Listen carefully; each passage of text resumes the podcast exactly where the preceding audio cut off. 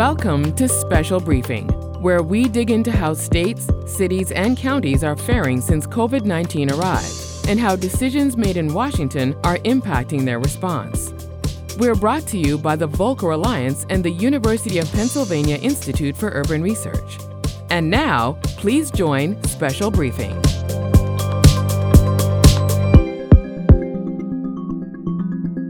Well, hello and welcome.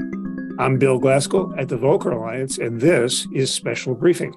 I'm joined by our co host, Susan Wachter of the Penn Institute for Urban Research. Hello, Susan. Hello there, Bill. How are you?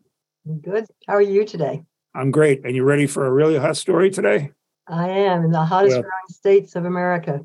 Darn right. Well, the hot growth is our story today. Hot growth in states, counties, and cities. You know, in the wake of the pandemic, we've seen areas, especially in the South and West, grow their populations even faster than many expected.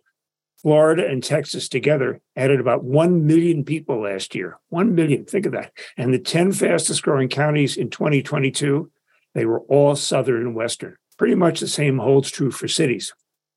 Now, this growth presents enormous opportunities for governments, enormous, but also challenges, enormous challenges, not having enough schools and roads and affordable housing, equity issues, also dealing with the costly impact of climate change on individuals, communities, and entire regions. These are topics that really fixate our entire panel. And to get to these weighting issues, we brought together experts from many of the fastest growing areas in America. I'll have more about our panel in just a moment, but first, a few words. We're coming to you live on the Volcker Alliance and Penn IUR websites and also on the Special Briefing podcast. As usual, we've taken your questions in advance and we'll get to them in the second half. And of course, Special Briefing is made possible with the generous support of the Volcker Alliance, members of the Penn IUR Board of Advisors, and the Century Foundation. Thanks to you all. So let's get down to work. Leading off our discussions today is Steve Adler, former mayor of Austin, Texas, the 11th biggest city in the U.S. Steve, by the way, was one of the recent winners of Penn IUR's 2023 Lawrence C. Nussdorf Urban Leadership Prize. So, congratulations, Mr. Mayor. Joining Mayor Adler today is fellow Texan Darryl Martin, administrator of Dallas County, Texas. Then, for the big picture, we'll turn to Matt Chase, CEO and Executive Director of the National Association of Counties, or NACO. From Georgia, please welcome Atlanta Regional Commission CEO and Executive Director Anna Roach. And from Idaho, live from the National Association of State Budget Officers spring meeting, we welcome Budget Director Alex Adams from Idaho, America's second fastest growing state. And now to start things off, let me hand the mic to Susan. Well, thank you very much, Bill. And we have to begin with two people who are coming from Texas, which is, along with Florida, one of the vyers for recent fastest growth. But Texas has been growing fast for some time now, particularly the city of Austin.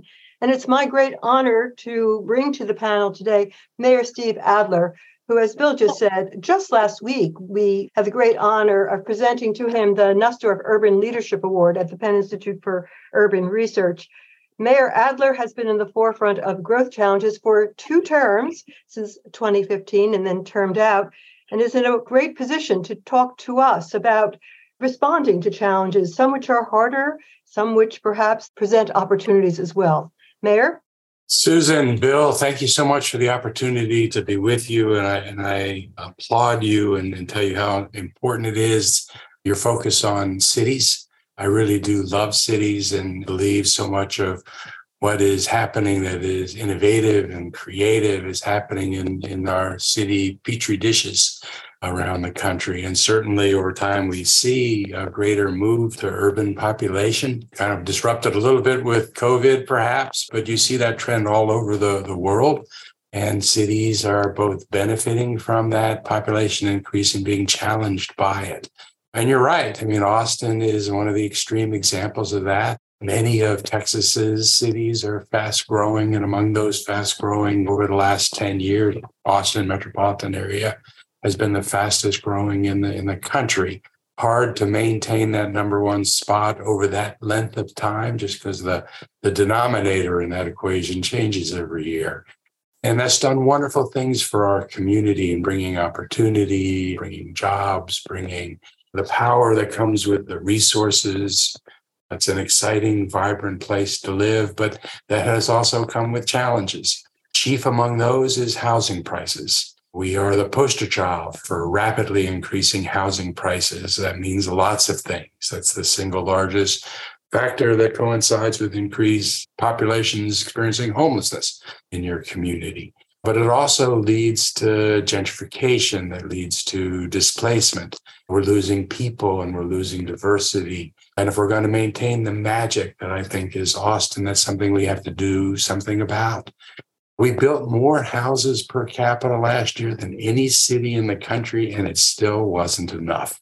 We're going to have to do a better job with the culture wars, with the land development code, so that we can build more densely and higher in our main community areas within the city, especially to be able to build dense populations so that more and more parts of our city are walkable because it's needed on just quality of life issues, including climate change mitigation issues. We have to do a better job with the administrative processes in our city. But we need more than just housing. We need infrastructure all around as we have populations that increase. For the longest time in Austin, because we all love this city and don't want it to change, our unofficial policy was to not invest in infrastructure on the belief that if we didn't do it, people would stop coming. It doesn't work that way. People still come anyhow. And you just find you don't have the infrastructure you need. When I got elected in, in 2015, transportation was the big issue. In 2016, we did a $720 million bond to devote to transportation infrastructure. That bond in 2016 was more than the city had done cumulatively in bonds over the preceding 20 years. We're behind the eight ball and catching up.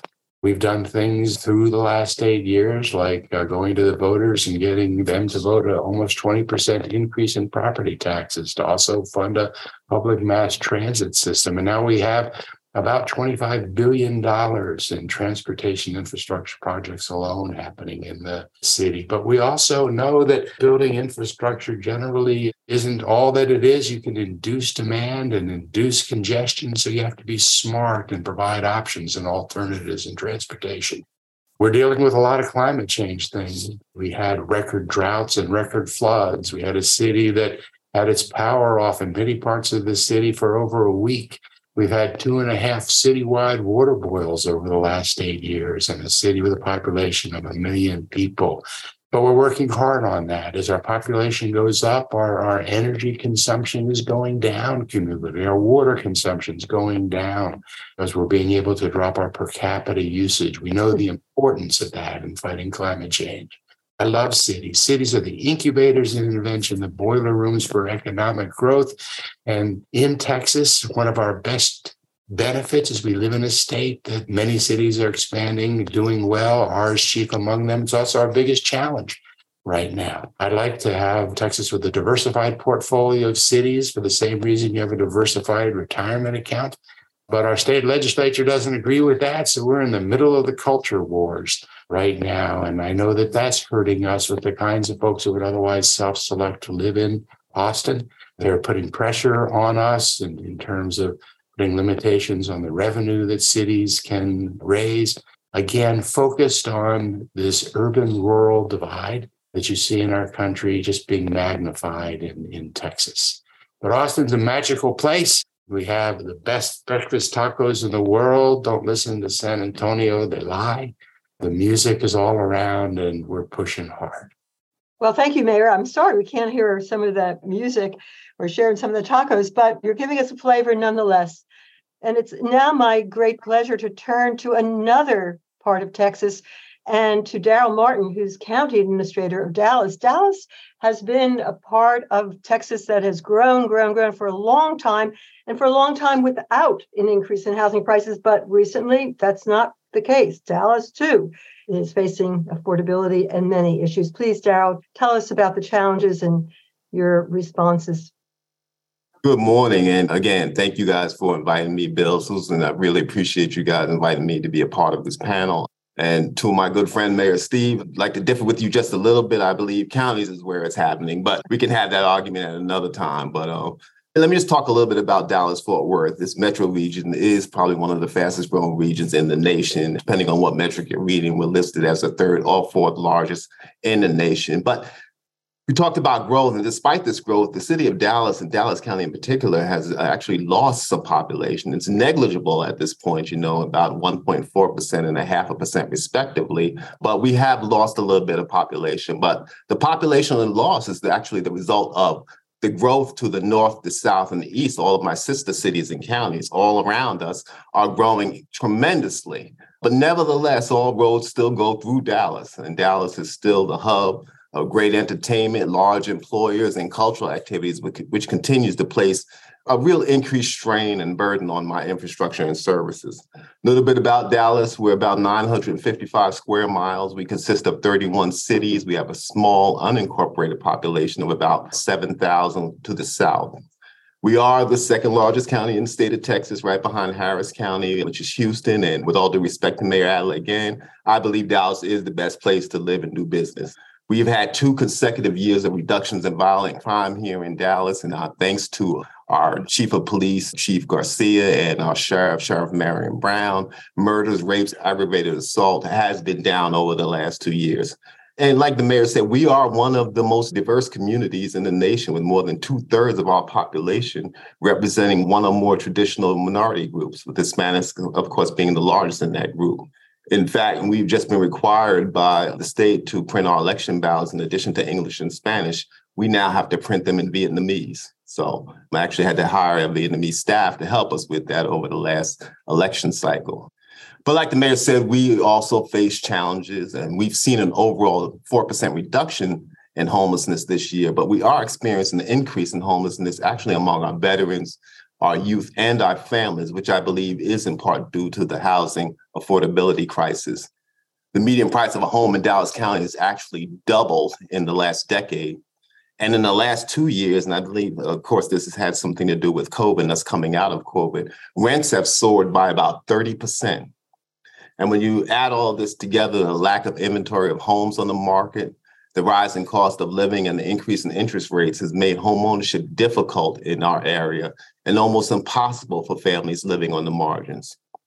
We've used some of our ARP funds to create public private nonprofit partnerships to develop about 2,000 affordable housing units throughout the county. That's not nearly enough, but it's what we could afford to do. We also will only participate in housing TIF projects, uh, tax increment finance projects, that include a percentage of affordable units in new planned housing developments or affordable rental units in multifamily development projects. Mental health continues to be a struggle for large metro areas, and it's definitely a struggle with us. And I'm sure that as well has been exacerbated by the COVID crisis. A little bit about my jail. We have a jail capacity of approximately 7,200, in our population in our jail hovers around 6,000 over the last few years. Um, but when you add in our female population, which has to be separate from the male population, and our bed classifications, we are technically full. And at any one time, about 40% of the population is deemed mentally ill or have mental crisis, and approximately 350 inmates right now in my jail are in need of treatment services at one of our state mental health facilities in order to restore competency in order for them to have their day in court. So this is a crisis for us, and we recently filed a lawsuit against the state for not providing care to these inmates, which by state law is a state responsibility. But like many places, we suffer with limited treatment beds and services for those in need. The state treatment facility, which not only serves the DFW region, but many of the counties east and north of Dallas County, has only 214 beds and only 101 forensic commitment beds, which is not nearly enough. Last but not certainly not least, I want to talk a little bit about Southern Dallas County, which hosts one of this region's most attractive areas for growth and economic development over the next 40 years. This area recently renamed the Dallas County Inland Port Region is approximately 120 square miles and it's estimated approximately $1.3 trillion worth of goods will eventually pass through this area annually.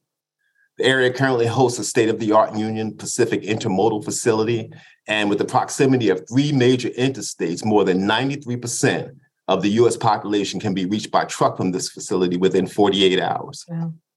The port includes a million square foot automated grocery distribution center for Walmart, which will be their largest in the nation, which is due to be completed within the next few months. We just approved a million square foot Nike distribution center. Yes, Nike, the shoe wear, and a 350,000 square foot automated grocery fulfillment center for Kroger is also in the area. In addition, like many places, Amazon has over 12 million square feet of distribution space in North Texas, and three of those DCs are in South Dallas in the inland port with nearly 3 million square feet of space. We also, of course, have Whirlpool, Procter & Gamble, L'Oreal, and a number of other major distribution centers here in South Dallas. And this is just a sample of the expansion that's occurring in our inland port. The inland port, with the county as the lead, is currently working closely with Plaquemines Port District in Louisiana to be the main connection port from this developing large seaport in Louisiana.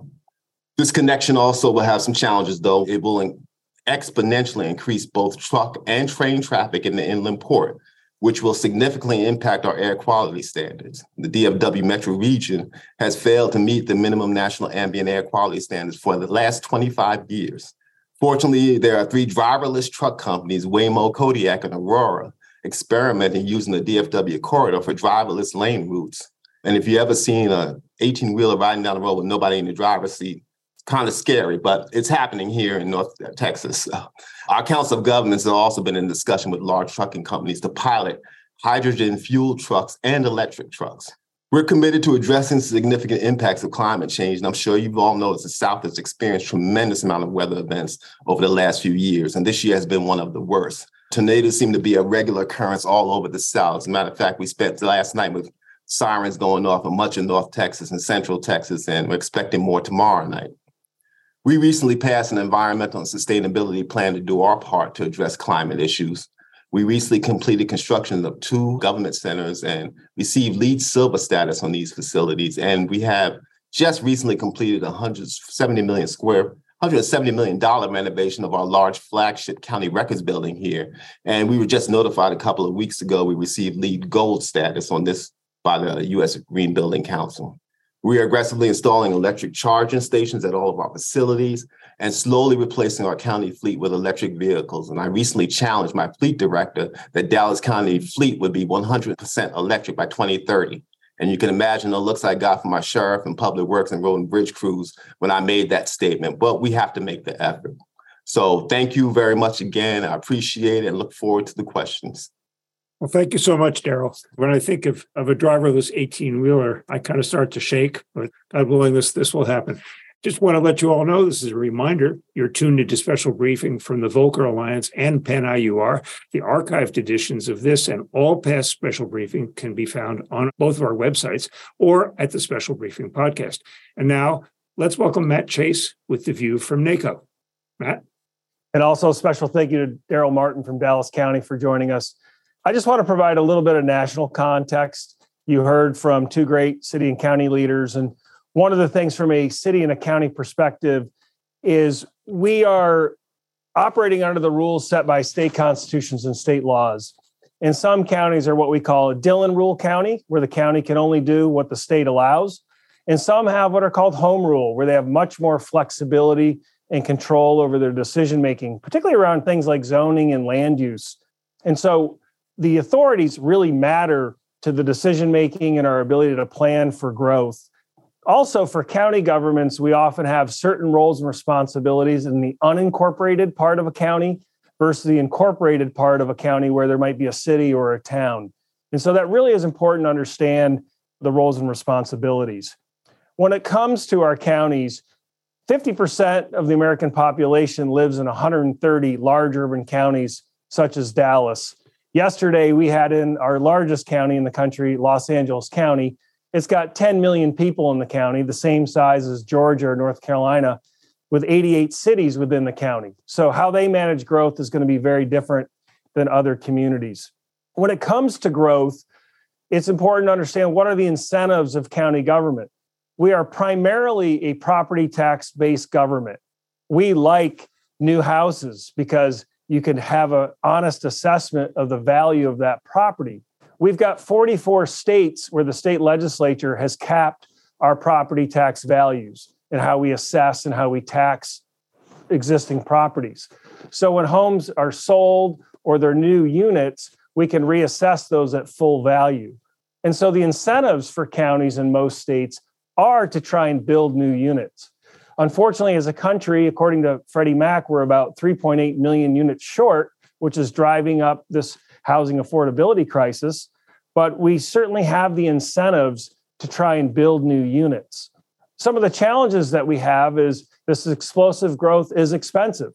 Both counties and K through 12 school, like I said, rely on property taxes. Infrastructure is really expensive. One of the key issues that we're dealing with is home developers will often build substandard roads in their neighborhoods and in these new developments. Then they want to turn over those roads to the county government, and yet they don't meet our code. And so we're trying to build better relationships with that community and really pre plan and pre work out deals so that if infrastructure is going to transfer to the counties, that it's already up to our codes that we need. What we're also finding is the areas of the country that are really growing tend to be the suburban or the ex-urban areas around these major metropolitan areas and we're really starting to see real tension between deploying new clean energy like solar and wind farms versus housing development versus agricultural land. And there's starting to be real tension including communities that are trying to embrace clean energy. They're now becoming concerned that we're giving up our precious farmland to do that. And so these are real conflicts that local elected officials need to deal with. Even within the more dense urban areas, we're having really important yet often contentious discussions around the missing middle housing. For example, I live in Arlington County, Virginia. We're having very intense discussions about how we do rezoning and how we really plan for more housing that's affordable. So I'll just wrap up and say with this growth, we need to remember there's two sides to the ledger. Yes, there's often more revenue, but as Darryl pointed out, we're having more and more resident demand and expectations for public services. We've got our traditional services like behavioral health and health and infrastructure, but we're being pulled into more and more different services that people need. And as Darryl also mentioned, about a third of our counties are facing natural disasters that rise to the level of FEMA or presidential disaster declarations. And so, as we rebuild these communities, we're often looking at our building codes and how we become more resilient. And of course, that's more expensive. And so, how do we balance that? Pay for it now versus pay for it later. So, really look forward to the discussion and to the Q&A section. And thank you again. Well, thank you, Matt. We're going to drill down to some of these issues because we have a whole bunch of audience questions just on the issues that you and Darryl and Steve have, have brought up. But you don't want to listen to me. You want to listen to Anna Roach from the Atlanta Regional Commission to talk about, let's zero in now on one big city region and talk about how all these issues are affecting you and your growth. Oh, goodness. Thank you, Bill. Before I jump into my remarks, and at the risk of starting a nationwide war here. I'm going to respectfully disagree with Steve at the city level, Darryl at the county level, and Matt at the national level to say, frankly, what I believe is regions are where it's at. So we'll we'll continue that healthy discussion and debate after this. But again, thank you so much to the Institute for pulling us all together. This is an incredibly important discussion. I can frankly almost ditto what everybody has remarked so far for the metro Atlanta region. And at the Atlanta Regional Commission, we're responsible for managing and planning for that growth. And we have somewhat of a three pronged approach. The first is to understand where the growth is happening or accelerating in our region. And then we have to examine some of the forces or the sources and driving factors of that growth as we look to plan for it, right? And then, most significantly, we have to take a look at what are the threats to successful absorption of that sustainable growth, and how can we do that so that everybody is prospering? And the threats, the three threats that we're paying very close attention to in Metro Atlanta the first is access to critical infrastructure right? The second is equity in policy. And we, we know that because we have been paying attention to where we're seeing the growth, right? Uh, there's a significant portion of our Asian and Hispanic population that are almost doubling in their share of the population, according to our projections. And then the third piece is, curiously enough, emerging technology, looking closely at how artificial intelligence and eVTOL and electrification, which is happening now, will affect our planning for this growth. So let me dive a little bit into a few details about Metro Atlanta and what we're seeing. So, like many of the Sunbelt regions, Metro Atlanta is growing fast. In recent years, we've been growing faster than any large metro area in the nation, of course, except for Dallas and Houston. Looking to the future, ARC's latest population forecasts say that we will add about 1.8 million people to Metro Atlanta by 2050. And to put that in context, that's like all of Metro Nashville moving to Metro Atlanta. And we're seeing growth both inside and out. The city of Atlanta has been growing strong for at least the past decades, according to our population estimates. And young professionals continue to want to be in metro Atlanta. This is where the action is. But that's if they can afford it. Like many other cities, counties, and regions, we are struggling with affordability. We're struggling to lose that as one of our selling points in metro Atlanta. And so we're looking very closely at that as well. Apartments are booming in places like Midtown and along our world class and world famous Beltline. As I think it was Matt that mentioned, our ex burbs, our suburbs, are also booming too. We've seen places like Forsyth and Cherokee counties experience growth that we hadn't seen in previous decades. And those are counties on the north side of town. If you look at the south side of town, we're also seeing Henry County as well and Clayton County experience growth at record levels in most recent decades.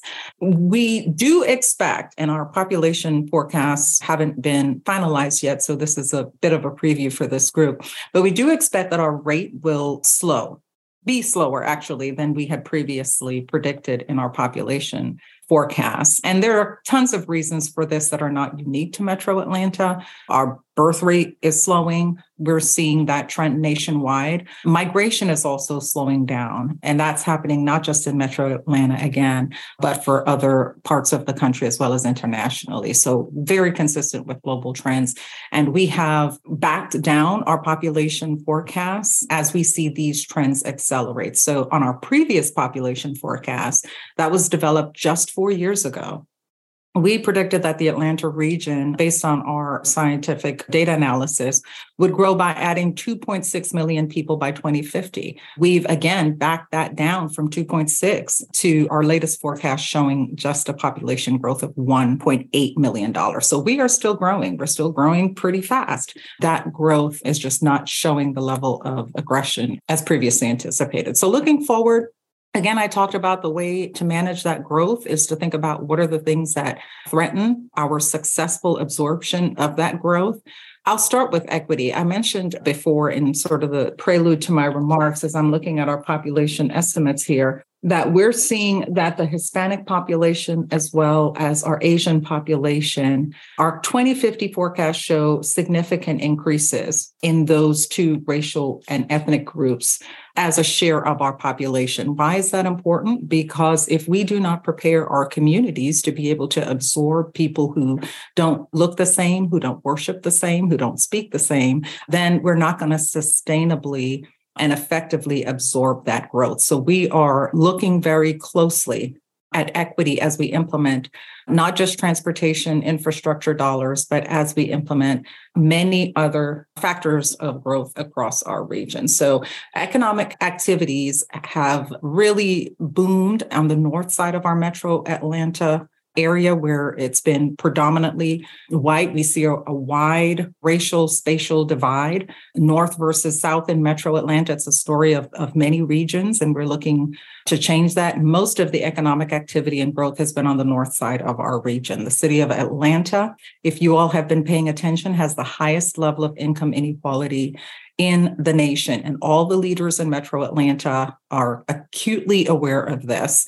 And we are all putting our heads together to figure out how this does not become the headline for Atlanta in the years to come. In addition to the income inequality rates, we also know that Metro Atlanta on a whole has the second lowest rate for upward economic mobility. And that is just not sustainable long term. So you think about success, in terms of absorbing our population growth. If we continue on that trajectory, that's going to spell disaster for our region. And so we are looking at several different ways in order to address that, working with our banks, the metro chambers, and the like.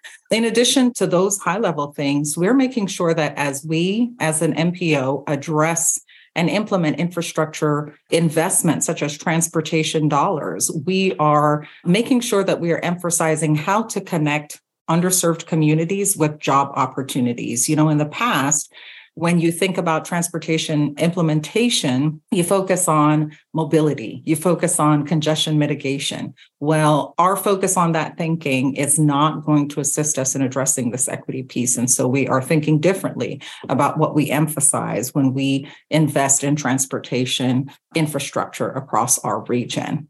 We're also being intentional about how our community planning work can help spark economic activity in underinvested areas. And so we are doing innovative things like developing a new concept called Aerotropolis Atlanta that has been successful. It's been in the works for many years and it's been in operation for several years. But basically, it's focused on mm-hmm. how do we spark growth and economic mobility in the neighborhoods surrounding our airport, which have been historically underinvested at the risk of sounding like a broken record, another incredible challenge in Metro Atlanta is housing. And unlike Mayor Adler, who has built more houses and still can't meet his demand, in Metro Atlanta, we're simply not building enough housing to keep up with our population growth. It is a fact that we all know and it's impacted affordability. And when you layer on the increase in interest rates, it's just exacerbating the affordability issue in Metro Atlanta. A new home construction in Metro Atlanta is about a fifth of what it was in earlier decades. So, a real issue here that we're putting our heads together to address as well. And even if you're not in the home buying market, similar challenges exist in the rental space as well.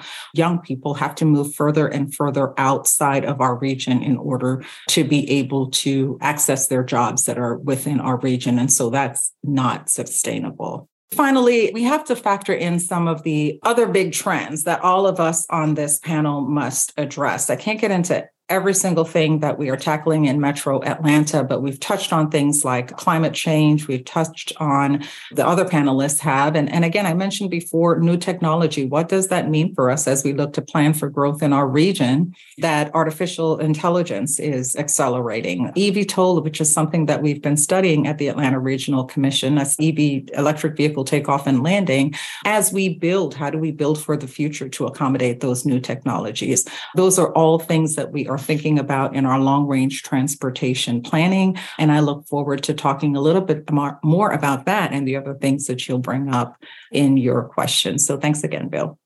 Well, thank you very much, Anna. My head is spinning. Let's turn now to Idaho. It's the, as Alex pointed out before the show, over the past 10 years, it is the fastest growing state. Last year it was the second fastest growing state. We all think of blue skies and great hiking and skiing, but maybe not of some of the challenges of growth like transportation, housing, education, public health. Alex, you run the budget. Tell us how you're dealing with this. Certainly. Thank you, Bill. Happy to give the state's perspective on this panel and happy to throw Idaho's hat into the ring as the greatest place to live and do business. And certainly people are voting with their feet. As you said, since 2010, we are the fastest growing state population wise. And most of that growth has been inbound migration. Since 2010, we've also third in personal income growth, third in real GDP growth, and second in wage growth. So certainly a lot of opportunity challenges, as everybody else has noted. On the opportunity side, we've seen revenue booming. Over the past decade, average annual growth was about 5.7%. And then in 2021, we saw 24% revenue growth. So about four years of growth in one year. And then we top that off in 22 with another 24% revenue growth on top of that previous high. So, sort of the challenge that comes with that is trying to have far-sighted fiscal stewardship and look down the road and structure a budget that will balance over time, notwithstanding good short-term uh, information. What our approach has been is to assume a lot of it is one-time in nature. So, our revenue forecast projects that we'll have about $5.5 billion in ongoing revenue And we've structured our ongoing expenses at $5.1 billion. So we've kept kind of an operating gap as a cushion for uncertainty if things continue to slow down. And then any of the surplus above that 5.5 billion we used for one-time capital. And then we've used most of our ARPA for capital expenditures. And then we're using a lot of the IIJA dollars for capital expenditures. In addition to having a plan for the growth, Idaho's a state that has significant backlogs. We had a deferred maintenance backlog at state buildings of about $900 million. We had a bridge backlog of $600 million, bridges that were rated as structurally poor or older than 50 years. We have a gap in school facilities. So, a lot of what we've been trying to do is catch up and plan for that growth simultaneously. So, kind of the dual challenges. I'll talk about how we've done that with transportation, just as one illustrative example. So, as I said, we had $600 million backlog in bridges. We've used our surplus position to cover $400 million of those bridges. We've been able to clear out that backlog of two thirds of bridges in just the past two years. And uh, construction is starting on many of them across the state. And then moving forward, we've used some of our ongoing revenue. We've actually devoted $200 million of ongoing revenue to maintain our roads and bridges over time. We had quantified uh, what was needed in terms of annual ongoing maintenance to maintain what we have. So we're catching up and planning for what's needed moving forward. The other biggest focus for us as a state has been education.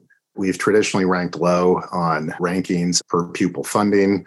And the state with as many borders as we share with Washington and Oregon and others, teacher pay has been something that we've really been trying to catch up on and then accelerate on. So, just one example this year, we did a 16% year over year growth in education funding. So, we put 330 million additional into our public schools with a heavy emphasis on teacher pay. So, what that means for Idaho is we're going to go from bottom 10 in teacher pay to targeting the top 10 in teacher pay nationwide so we can provide the best teachers and the best environment for our students. So, just again, emphasizing what, what others said about the challenges of uh, growth. I talked a little bit about from the state perspective how we've tried to navigate the one time nature of some of the revenue versus the ongoing needs.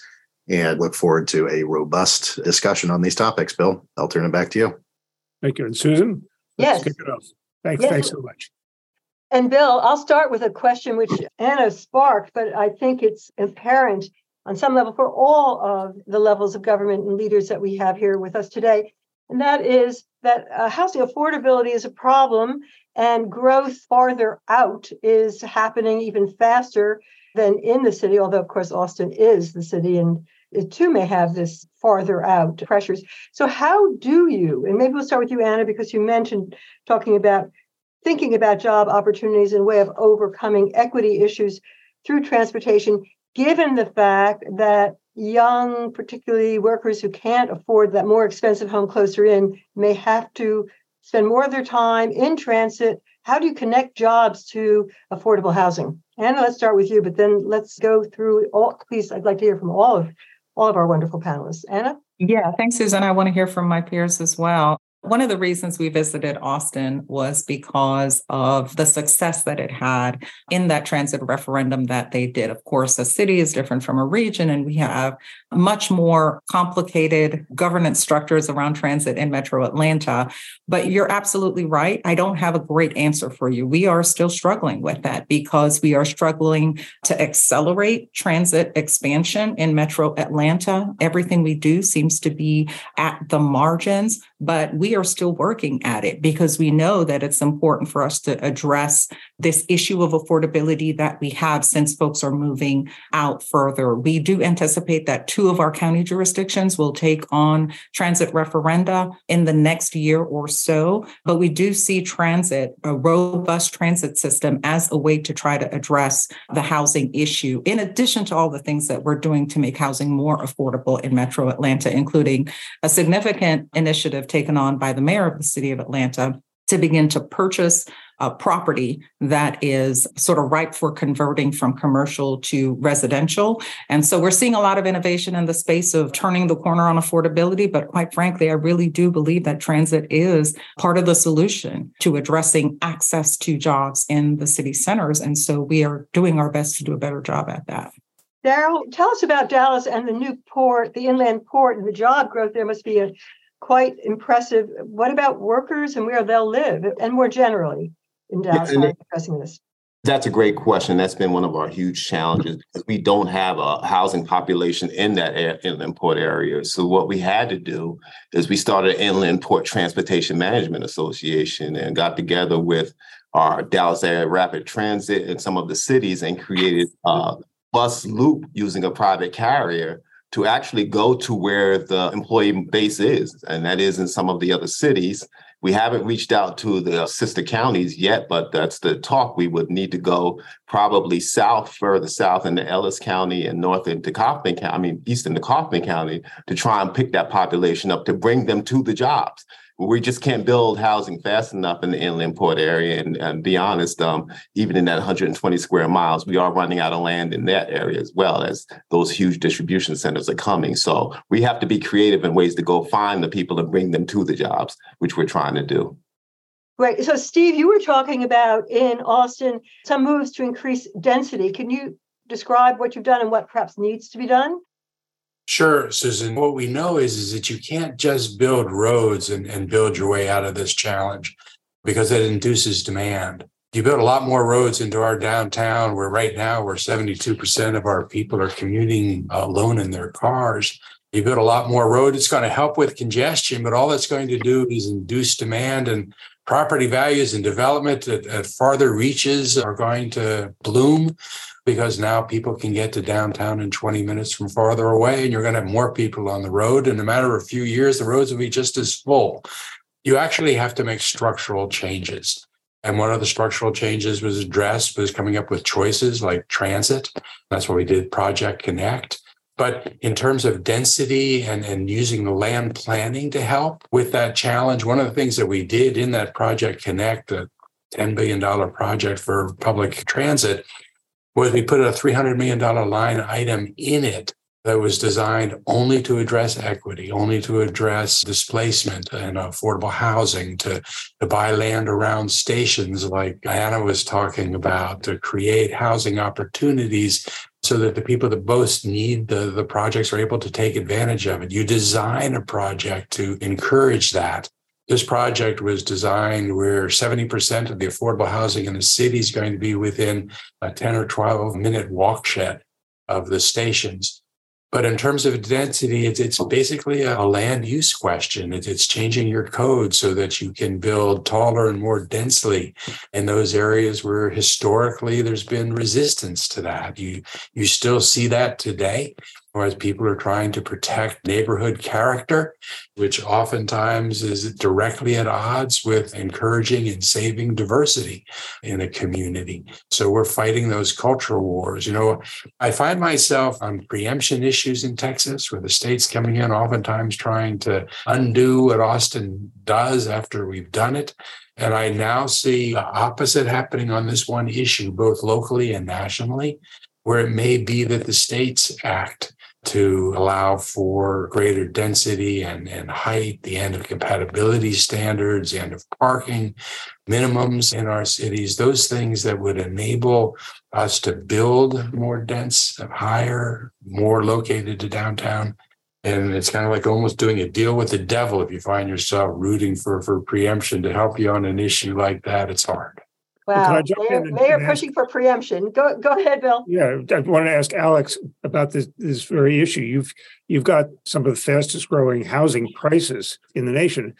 California and New York, which are not hot growth areas at all, they're dealing with the same issue of density. And can the state impose fair housing requirements, more dense requirements on suburbs that don't necessarily like it? So, what's Idaho's solution for dealing with this continued influx of people, less affordability of housing? Do you go more dense? What's the state's role in all this? Well, so any of the cities that you go to in Idaho, housing would be probably among their top three challenges that they're dealing with. It is one of the things that we hear loud and clear across the state. One of the debates is what is the state role? What is the local role? Yeah, the state has recently made a significant investment. We actually put a portion of our ARPA funds, $50 million, into a revolving fund that our state housing authority is using to help spur the development of additional workforce housing with some rural set aside. So the state has inserted itself a little bit more into these to try to catalyze additional units, but it is also an area where we are seeing the market respond a little bit in terms of new starts. We have seen a greater shift to uh, multi-family units versus uh, single. So certainly the market is responding to what they're seeing in Idaho.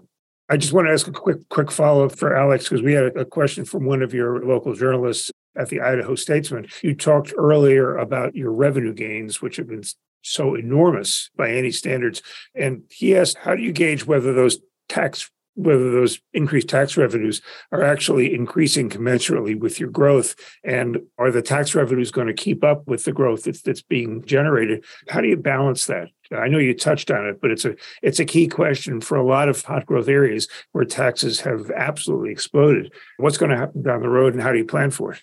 It is the key question bill and i'm sure everybody on this panel has dealt with the same issue and as I said earlier, I mean, we've had to get a little bit more farsighted in how we're looking at our budget. We've historically forecasted revenue over time, five years to be exact, but Idaho didn't necessarily do a great job in the past of forecasting expenditures. So, under this governor, we've started forecasting expenditures over the next five years. So, those that vary based on population, Medicaid, for example, education, things like that. We've been forecasting those over five years and we're building budgets that will sustain over that time frame in a structurally balanced framework and as I said, we also hedge. You know, anytime you forecast uh, revenue, it's unlikely to hit that number on the nose. It's either going to be above or behind. So we've built in some cushion into our budget. We leave large ending balances. We've maxed out our rainy day funds to the state legal max. We have about 21% of our budget in reserve by paying off bonds and things like that. We've lowered our out years expenses, but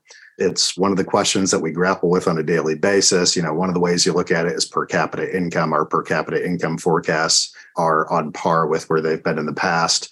So we feel very comfortable about our ability to meet those ongoing needs that I spoke about earlier, education and transportation in particular, with some hedges for uncertainty that we all face. Susan, I'm going to turn it back to you. Yes. Well, uh, first of all, let me just ask the other panelists on that same question. The question is just to repeat it how do you make sure that the tax expenditures that come with growth are matched by tax revenues? But maybe the answer is you can't. You just have to respond. So, do you see ways of beforehand uh, attempting to make the two match, or is it response effectively and creatively? Perhaps we can start with you, Mayor, because you have had it decades of, of this kind of growth. And you already said that no, you can't stop it.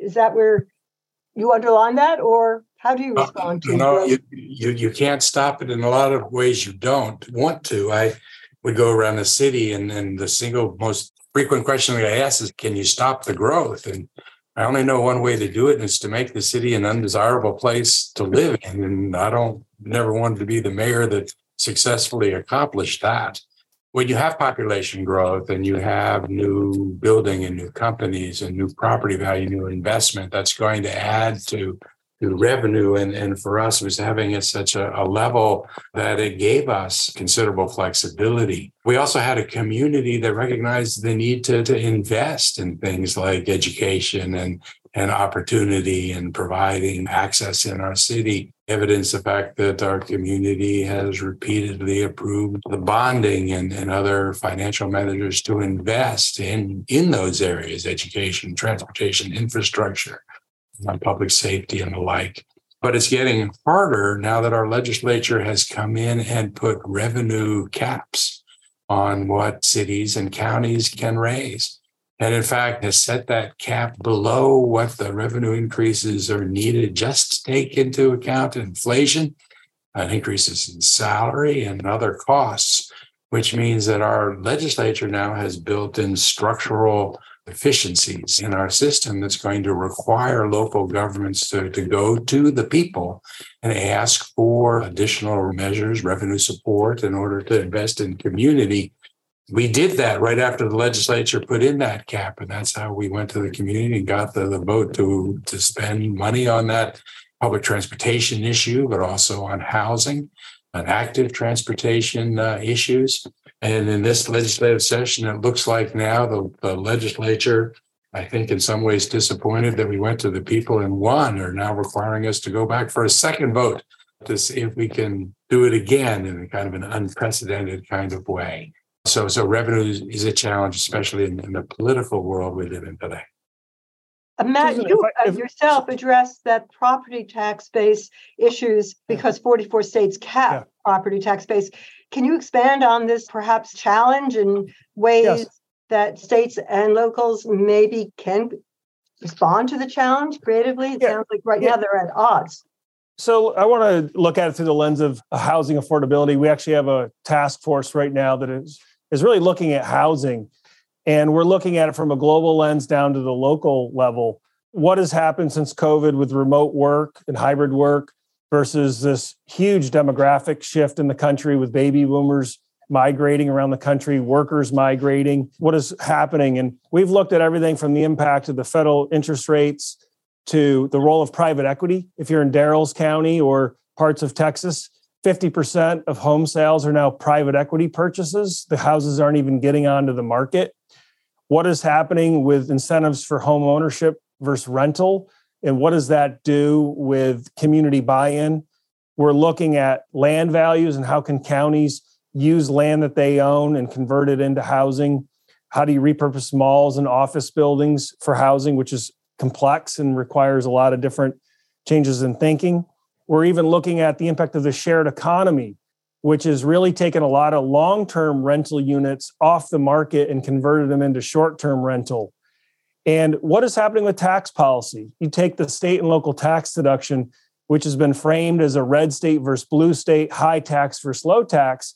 What's interesting is single family homeowners are now capped at $10,000 deductions for income and tax, but yet landlords and private equity companies and businesses can deduct their full value of their property taxes. So we're looking at what are the incentives in the tax code that's really changing the mix of ownership versus rental in properties. So what we're really talking to with the states about are you create the wrong incentives, you're going to get the wrong outcome. And what we want to do is build really prosperous communities, and yet we're cutting back these fundamental building blocks. One of the big things that we deal with with growth is stormwater. Nobody likes to talk about stormwater. It's not a sexy topic, but dealing with stormwater is very expensive. And when you start moving around land, it changes drainage patterns. And so, one of the things that people hate are stormwater impact fees, but yet we want to have a safe environment. So, what we're just hoping for to continue to have, to have these robust, difficult conversations, but to really think through what are the unintended consequences of some of these policies.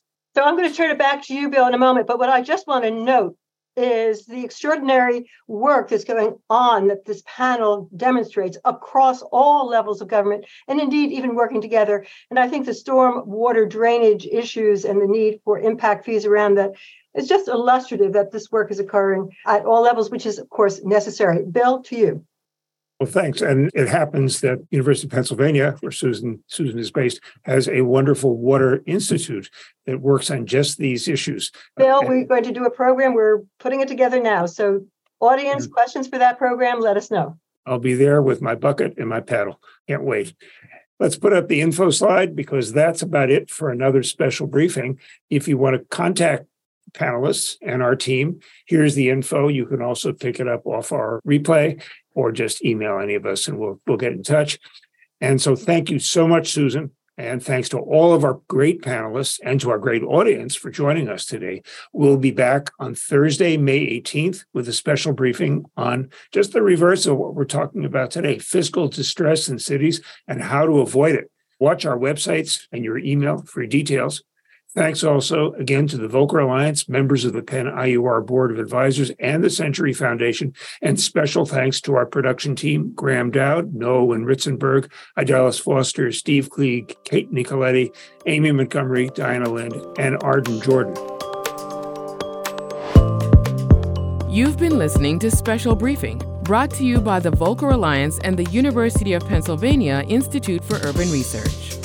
Every month, we bring you the latest intelligence, strategies, and trends affecting state and local governments' finances in the wake of COVID 19 and how they're impacted by Washington's unprecedented response.